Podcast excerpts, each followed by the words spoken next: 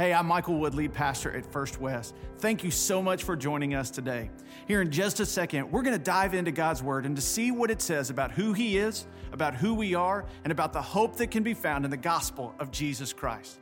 I pray that today God's Word will encourage you, it'll challenge you, and it'll allow you to see that no matter where we find ourselves, there's always hope because of Jesus Christ. So let's dig in and see what God has for us today in His Word. How are we doing today? Hey, my name is Evan. I'm one of the pastors here and honored to, to bring the Word of God to you today. Happy Thanksgiving week, right?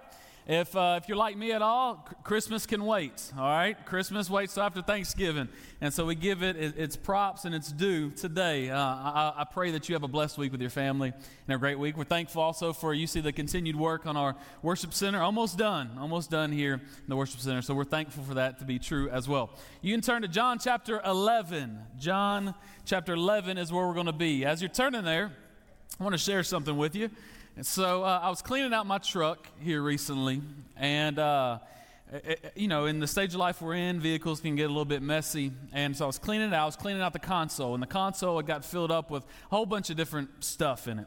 And as I'm cleaning it out towards the bottom, I find something. It's it's a CD. If you don't know what a CD is, it plays music and those kind of things. It's round. Uh, kids, you can ask your parents later what that is.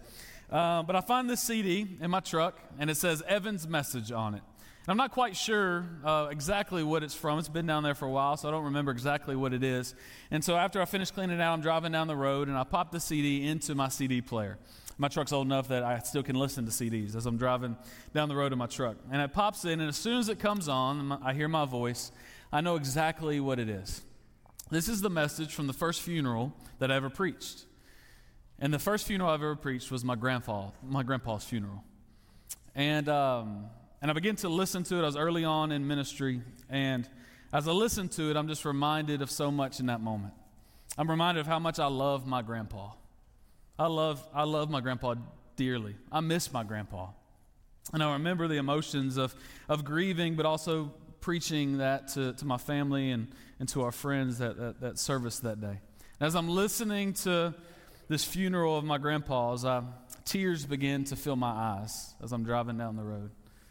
Why, in that moment, did te- was that the emotion that was drawn out of me? Why did tears fill my eyes as I listened to that funeral service? It was because of death, isn't it?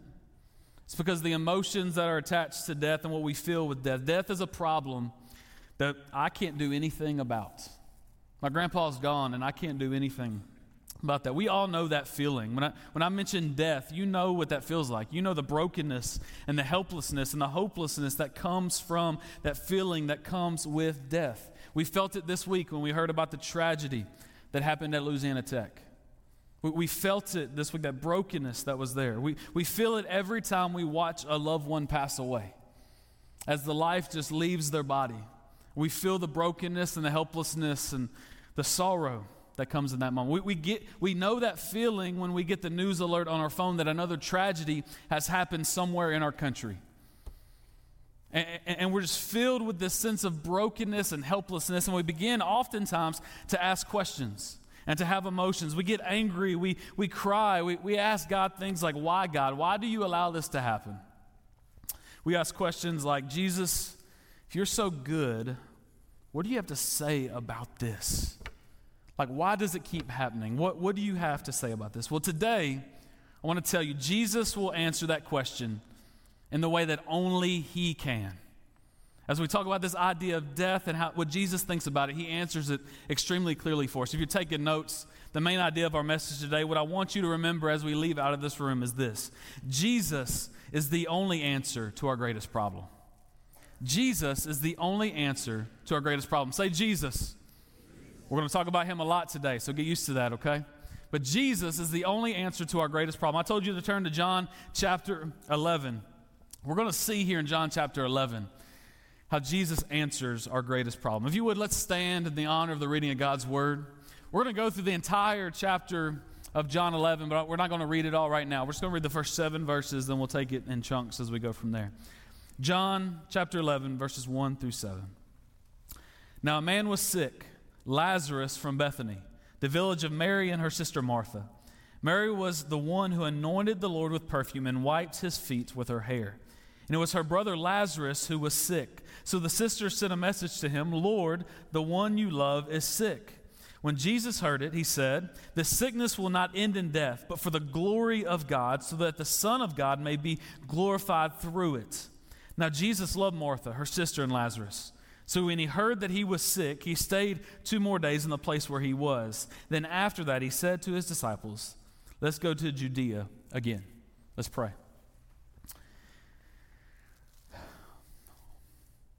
Heavenly Father, um, God, we thank you for this day you have given us. You are a good God. You are a faithful God. You're the same God. We sing that today. And God, as we open your word, would you reveal yourself to us in ways maybe we've never seen before?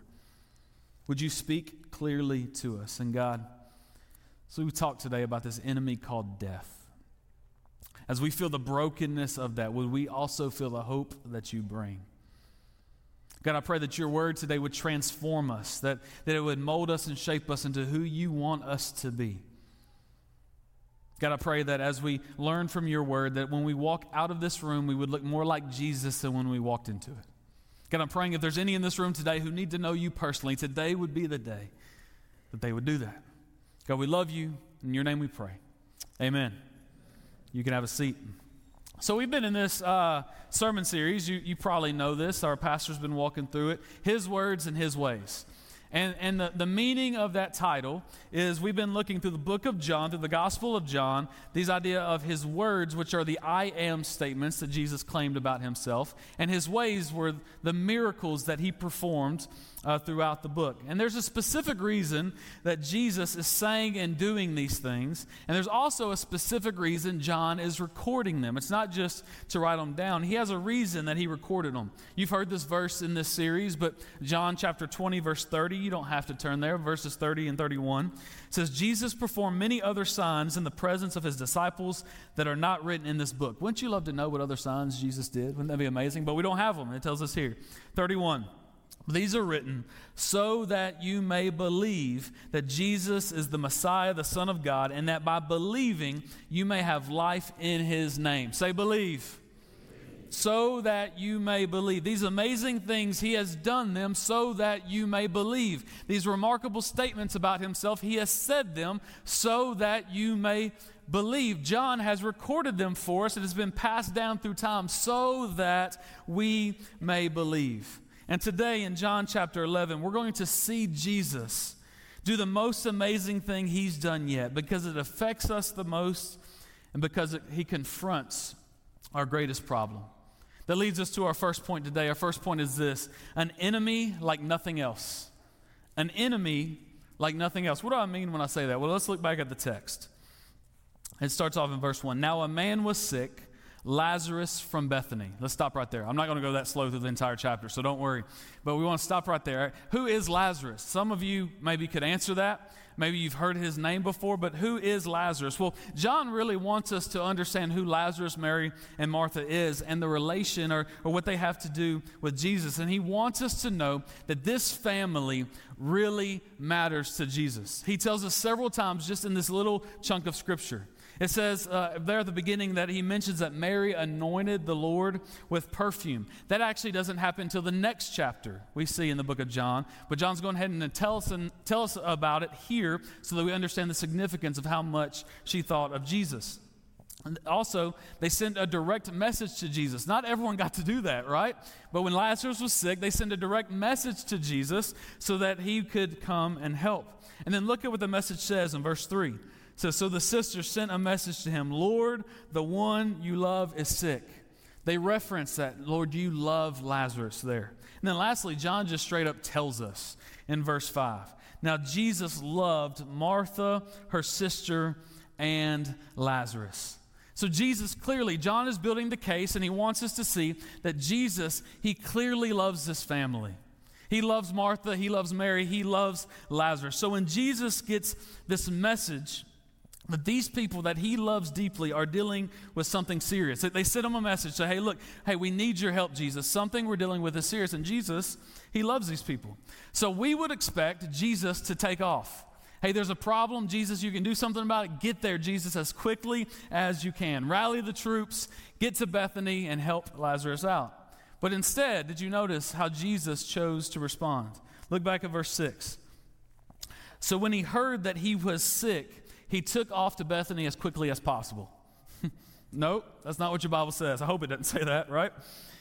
Verse 6 So when he heard that he was sick, he stayed two more days in the place where he was. Then after that, he said to the disciples, Hey, let's go.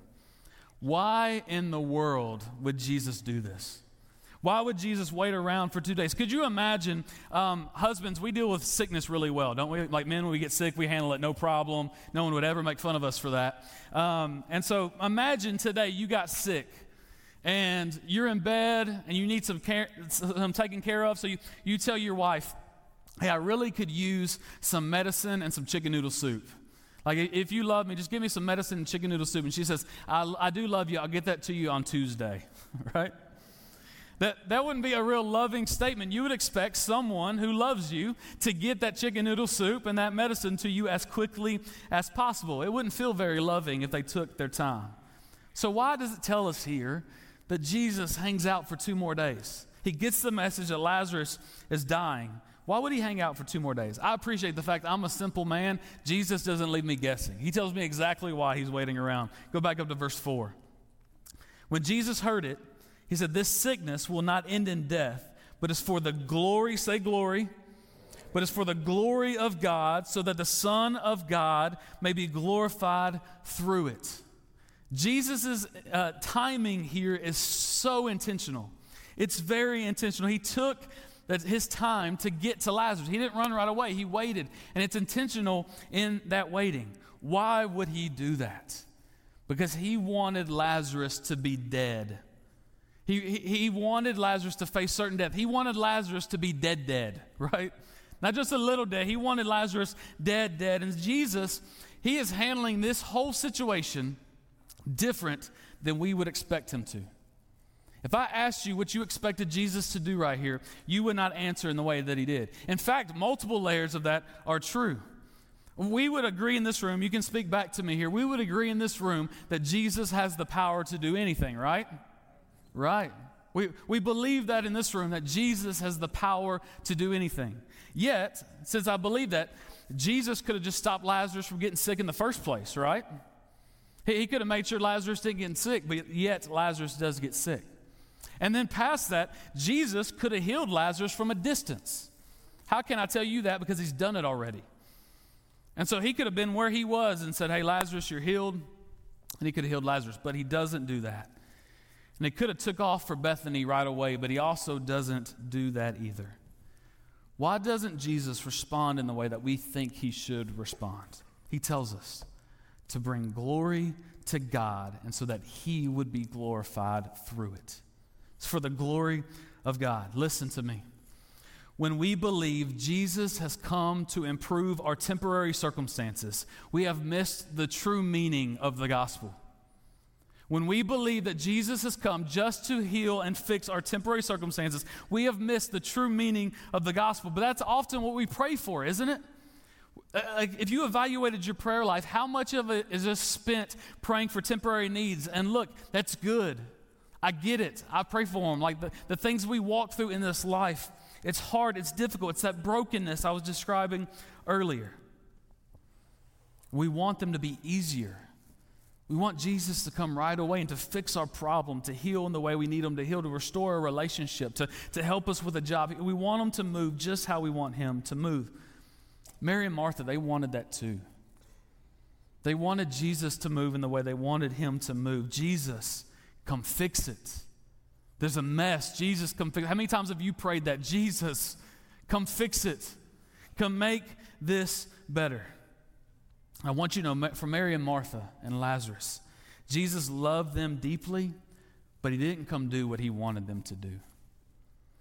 Hear me today. Hear this truth if you hear nothing else. Just because Jesus doesn't work the way you think he should, that doesn't mean he doesn't love you. Just because he doesn't answer the prayer right when you want it answered, that doesn't mean he doesn't love you. Just because the situation doesn't get resolved in the way you think it should be resolved, that doesn't mean he doesn't love you. He has a higher purpose and a greater plan. We see that true here with Lazarus. You see, he's going to let Lazarus die for his glory, for the glory of God. So when we face a moment like Mary and Martha, and when we're desperate and we're crying out to Jesus, sending him a message, Lord, come fix this. Would you come help me out? And in those moments, as we pray to him, we, we have to ask ourselves, what question are we asking ourselves? Are, are we asking, how can I get out of this as quickly as possible? Are we asking the question, how can I glorify God through this situation? Am I, Jesus, come fix this because I just want life to be easy and normal again and feel good again? Or are we asking, God, whatever you take me through, I will give glory to you through it? You see, there's not a situation that you will walk through in life in which God cannot be glorified. And so, will the purpose of your life be to bring glory to God? Just because Jesus didn't come to give you better I, I, want you to hear this today. Jesus didn't come to give you just better circumstances, He came to give you life. He didn't come just to make things easier for you, He came to give you life and life more abundantly. And He knows there's an enemy that we face, every single one of us. The greatest enemy that we will face, and that enemy is called death. It's an enemy like nothing else. Life and death. And He has come to give us life, but death stares us in the face. It's coming for all of us. Some of us feel closer to it than others, but none of us in this room are invincible. And death is coming for us all. And listen, Jesus has performed amazing miracles so far. We've seen it through this sermon series. But one last enemy remains, and it exists for all people. Think about this. If Jesus can't do anything about death, then what good are all the other miracles? What do I care that you can turn water into wine if you can't fix the problem of death?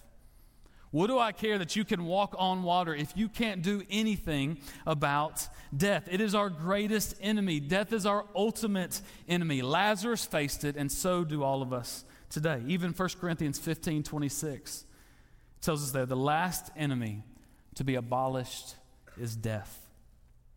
So it, I, I, want you to hear this. We feel this brokenness and this helplessness that comes with death, this enemy that, like nothing else, that we face death. But it's not just death that's the problem. It's what comes after death for all of us. And the Bible tells us clearly in 1 Corinthians chapter um, 15, oh, I'm sorry, it tells us clearly in Hebrews 9 27, my apologies. It says, just as it appointed once for man to die, after that, the judgment. See, death alone isn't just the problem, it's what we face after our death and his judgment. And let me tell you, we are sinful people, and none of us can stand up to the judgment of God on our own. And so we face this enemy, an enemy like nothing else named death. You've experienced it, you feel it, you know it's coming for you, and a judgment that exists after that. There's nothing that we on our own can do about it. But let me tell you, friends, there is one who can. And that's our second point today is a man like nobody else. A man like nobody else. Is an enemy like nothing else, but I know a man like nobody else. Look at John chapter 11, verses, starting in verse 17. We're going to drop down there. It says, When Jesus arrived, he found that Lazarus had already been in the tomb four days. Bethany was near Jerusalem, less than two miles away. Many of the Jews had come to Martha and Mary to comfort them about their brother. As soon as Martha heard that Jesus was coming, she went to meet him, but Mary remained seated in the house. Then Martha said to Jesus, Lord, if you had been here, my brother wouldn't have died. You may not catch it because we read the Bible and sometimes we just kind of read it and go through the motions, but there's a lot going on right here, okay? Follow along with me. Lazarus, he's dead, dead, okay? He's in the tomb, he's dead. And then it tells us that there's, pe- there's these people with Mary and Martha. Mary and Martha likely would have been wealthy. We know that from this context because it was custom in those days that when you were grieving, you would hire professional mourners and grievers to come be a part of that process with you. And so these weren't quiet people. You don't get paid to be a mourner by just sitting in a corner, right? Like th- these were loud people who were wailing and crying in this moment. And so you got Lazarus, he's dead, dead. You got Mary and Martha who are grieving, and you got these professional wailers around them who are crying out and who are upset. And then Martha comes out to Jesus and asks him a pretty pointed question, or really makes a statement to him. If you were here, he wouldn't have died. It's chaos in this moment. Lazarus is dead, dead. There's people crying and screaming. Martha is confronting Jesus. It feels a bit chaotic, doesn't it? Listen, I got three little kids. I know what chaos feels like. I live in chaos. If you're a teacher in here, can I get amen? Right? Like we know what chaos can feel like. And this is a moment of chaos. There's a lot going on. And she says, Jesus, why did you allow this chaos to happen?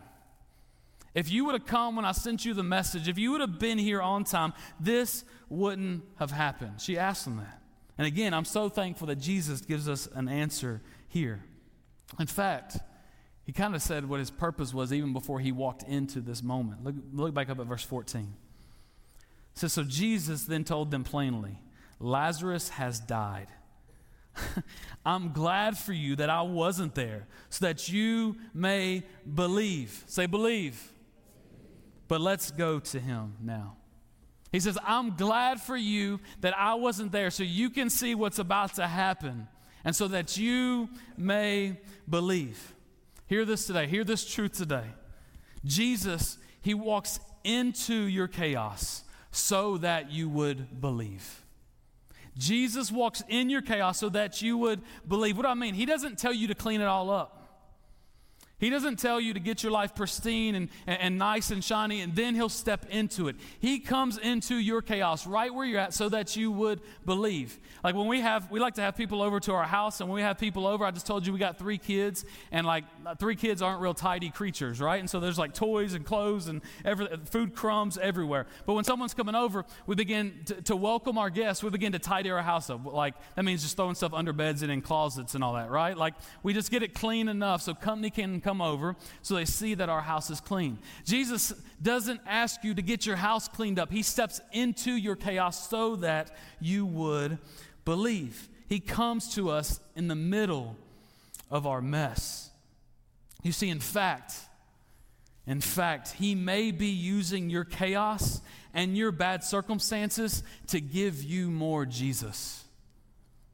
He may be using the chaos that you're in. You see, Lazarus was dead, dead.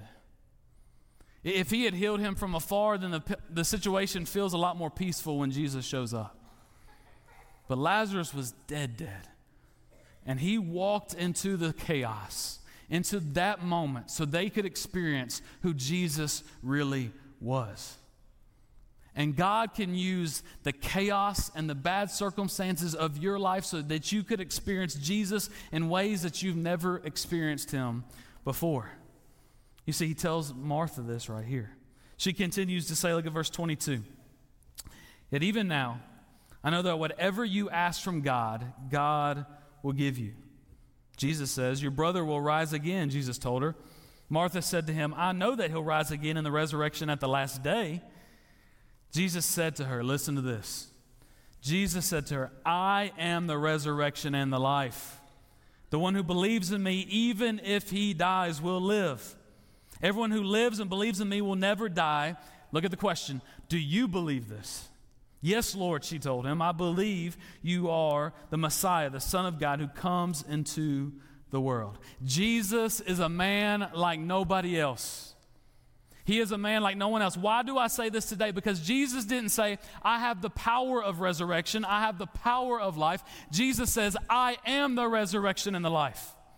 That is who he is. He is a man like no one else. And the one who believes in him will never die. He has the power to defeat our greatest enemy and enemy like nothing else.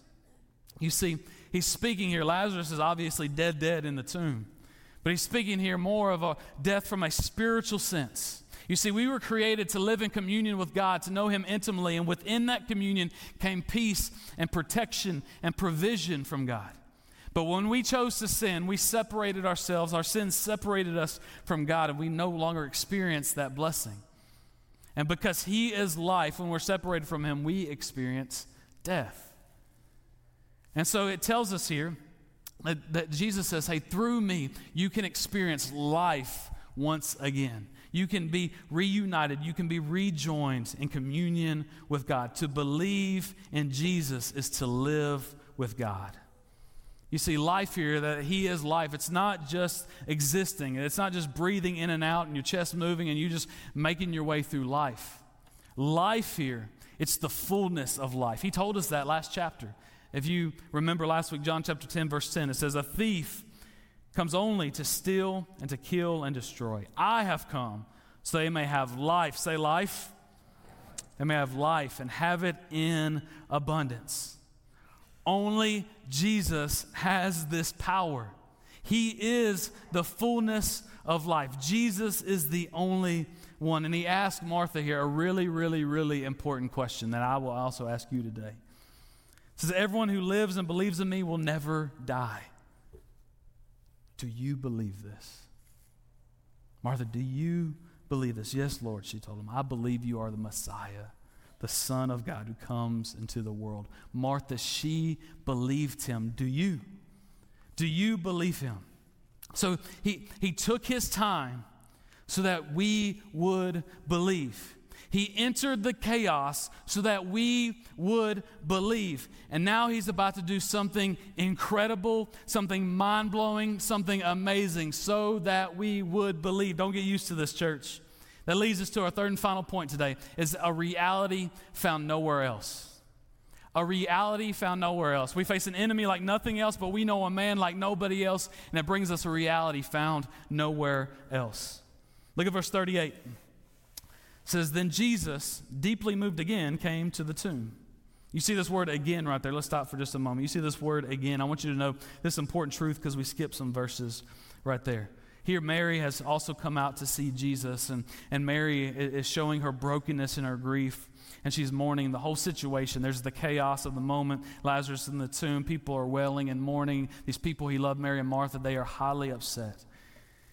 And, and, and in this moment, it tells us, easiest verse to memorize in the Bible, verse 35, Jesus wept, right? In this moment, he, he weeps. Well, why was he so deeply moved? Why was Jesus moved to tears in this moment? Well, he, he clearly isn't upset that Lazarus is gone because he could have already healed Lazarus and he knows what is about to happen right past this. So it's not just that Lazarus has died and he's mourning like we typically would. So why is he moved to tears? The reason he is moved to tears in this moment because he is seeing the effects of brokenness and sin. He was the author of creation, and he knew what was good and right for us, and yet we rebelled, and now he is seeing. He's living amongst the brokenness and the sin and the hurt, and it moved him. And he's seeing what it cost the people that he loved dearly. You see, brokenness, it grieved Jesus, and it moved him to compassion. It moved him to compassion here as we finish this, and ultimately it moves him to compassion to put himself up on a cross. Look at verse 38. Let's go back there. Then Jesus, deeply moved again, came to the tomb. It was a cave, and a stone was lying against it. Remove the stone, Jesus said. Martha, the dead man's sister, told him, Lord, there's already a stench because he's been dead four days. right? I, uh, I have a, a, little bit of a problem sometimes. So I like to drink coffee. Any coffee drinkers in the room? Yeah, I like coffee. There we go. It usually gets people excited. I like coffee, and uh, I like to travel with my coffee. So I'll put coffee in my coffee mugs and or travel mugs and, and walk them around. And I have a problem. I, I, don't always drink the entire cup of my coffee. You ever there with me? Like it's cold by the time you get to the bottom or something. So I don't drink all my coffee. So I got my coffee in these travel mugs, and not only do I have the problem of I don't always drink all of it. Sometimes, some days, I like to put a little bit of creamer in there if I want some something sweet. So I'll put a little bit, bit of creamer in it. And then my other problem is often I'll leave my travel mug in my office or in my truck or something like that. Anyone with me there? Sometimes you just leave them and you don't. They don't get back to the sink and back to the cabinet where they're supposed to get. And there's a moment when you've left this travel mug in your office with this coffee with this milk in it, and it's been there, you know, maybe one week or two weeks or a month or something like that. I've never done that, I'm just saying. Um, and, and you open up this coffee mug, and clearly something has gone wrong in there, right? Like something has clearly gone wrong in this mug. It looks like a science experiment is happening within your travel mug. And that, that, that, that smell just hits you, and you're like, yep, something has gone wrong in here. And you just rinse it out and put some more coffee in it and keep rolling, right? No, I'm joking. Something has clearly gone bad in there. Martha here, she says, Jesus, he stank, right? He, he stinks. He stinketh, whatever translation of the Bible you like. Like he, he, he stinks. Something has clearly gone bad here. There's no doubt he is dead. And hear me, it's just the way that Jesus wants him in this moment. It's exactly how Jesus wants him. You see, this miracle was about something bigger than just removing their grief. This miracle is about Jesus being the power over our greatest enemy, which is death. Let's read the rest of this. And man, this will get us fired up today. Verse 40. Jesus said to her, Did not tell you that if you believed, you would see the glory of God? So they removed the stone. Then Jesus raised his eyes and said, Father, I thank you that you heard me. I know that you always hear me, but because the crowd standing here, I said this so that they may believe, say, believe, so they may believe you sent me. You see a theme there, right? So that you may believe. Verse 43, let's get ready, church. After he said this, he shouted with a loud voice, Lazarus, come out. The dead man came out bound hand and foot with linen stripes and with his face wrapped in cloth. Jesus said to him, Unwrap him and let him go. The reality for Lazarus, the reality for Mary and Martha, for all the Jews who are standing here, has been complete, completely transformed by Jesus. I ain't never seen a dead man walk out of a tomb. I don't know about you. And I know Mary and Martha ain't seen that either. And reality as they know it has been shifted as this stanky body is coming out of the tomb, wrapped up in cloth and, and bound. It says, Get them burial clothes off of him because he is alive once again.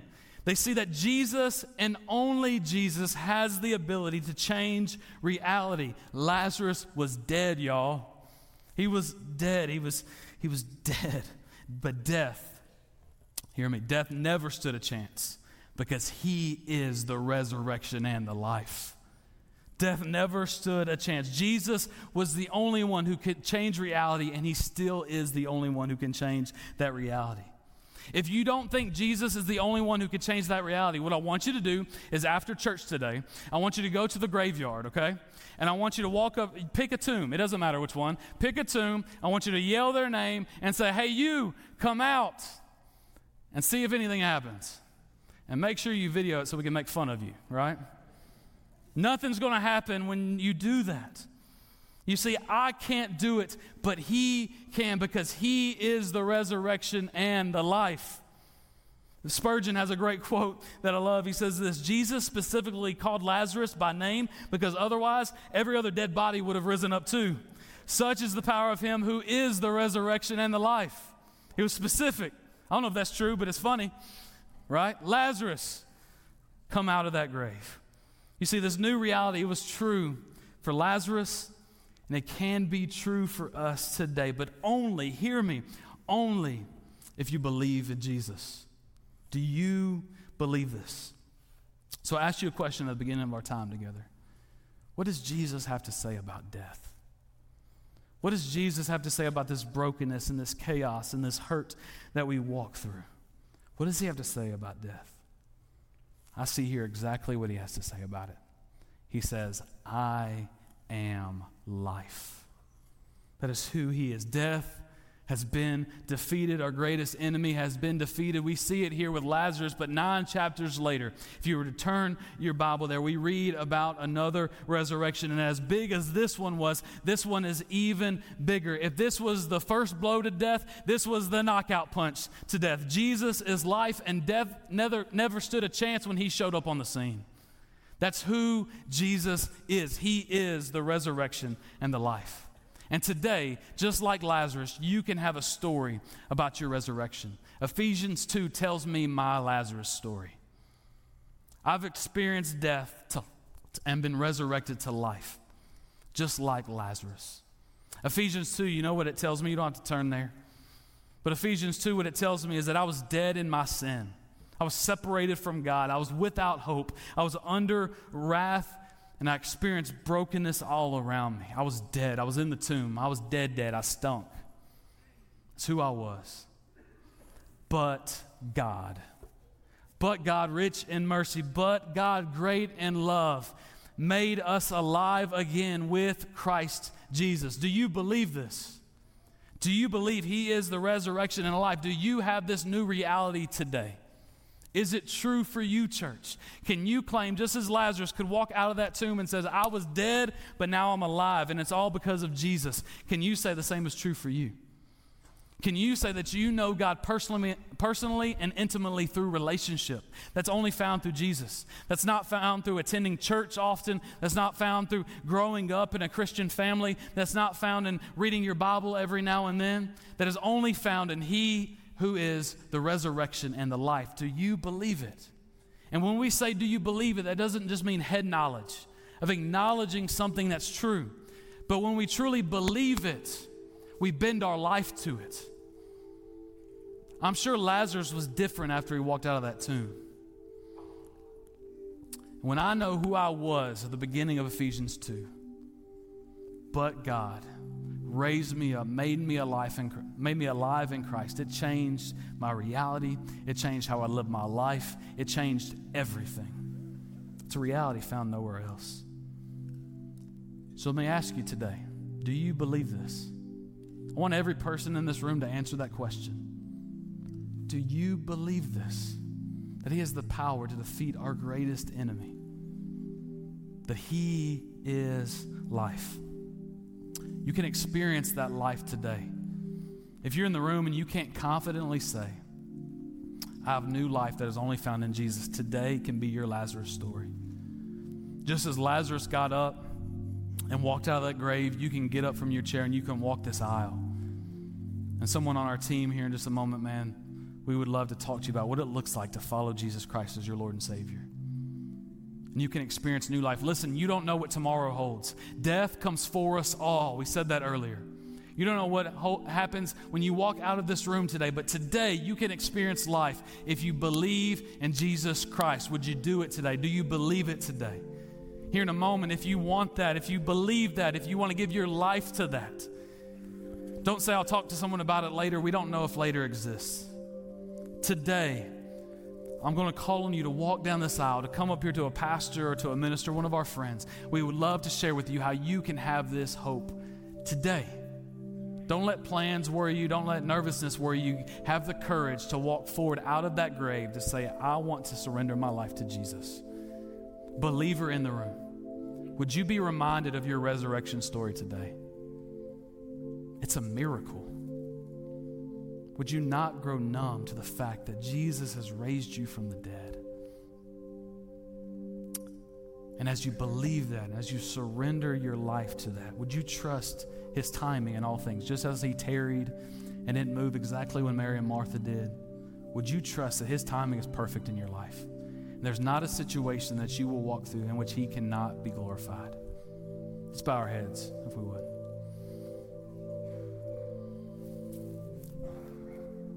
I want to offer, anytime we hear the word of God, I want to offer an invitation to you. The question is simple today. Do you believe this? Do you believe Jesus is who he said he is, that he is the resurrection and life, and he has power over our brokenness, over our death, over our greatest enemy? And today you want to surrender your life to him. What I'm going to ask you to do is after I'm done praying, for you to get up and you walk down here. I'll be down front, some other people will be up front. We would love to talk to you about that. Please don't let a moment pass that you coming down here to get that settled. Do you believe this? Believer, if you're walking through a circumstance in a situation that is hard, you got the phone call you didn't want to get, you got the diagnosis you didn't want, things are going on in your job, things are going on with your kids, things are going on in your life that are hard. And you need strength today to say, I'm not going to ask the question, how do I get out of this quickly? I'm going to ask the question, how can I glorify God through this? And man, someone on our team would love to pray for you to, to pray for that strength, for that perspective as you walk through the trials of life. After I'm done praying here in a moment, if you need to respond, if you need to say, Yes, I believe this, if you need prayer, would you get up as we all stand to worship after we pray? Would you get up and walk towards the front? We would love to talk to you. Heavenly Father, we love you. And God, we thank you for your word. We thank you for this day. God, I'm praying right now for people in this room who maybe they walked in this room not even realizing that they were dead, that they were heading for death. But today they, they have heard the clear testimony of who you are. And they would surrender their life to you. They would say, Yes, I believe it, because life is found in you, Jesus. Would they have the courage when we stand up to walk down front and to tell you, Yes, I believe this. I need help knowing what to do next? For those in the room who are walking through ter- terrible circumstances, difficult circumstances, would they trust you in the midst of those that your timing is perfect? That you don't cause these terrible situations, but you do redeem them. And you can receive glory as we walk through them. Would we do that today? Thank you for our resurrection story, God. Thank you for my salvation, for the miracle of going from death to life. God, we love you. In your name we pray. Amen. Thank you so much for joining us today. Uh, we hope, again, that you were uh, encouraged by what God had to say for you and for your life. I just want to extend an invitation for you today. Maybe today you realize that you need Jesus in your life. Maybe today you just need to take that next step in your spiritual walk, or maybe you've got a spiritual need. And I want you to know that we would love to come alongside you and serve you any way that we can. Feel free to reach out to us at firstwest.cc, or you can call the church 318 322 5104. And we would love to help you in what God is doing in your life. Have a great day.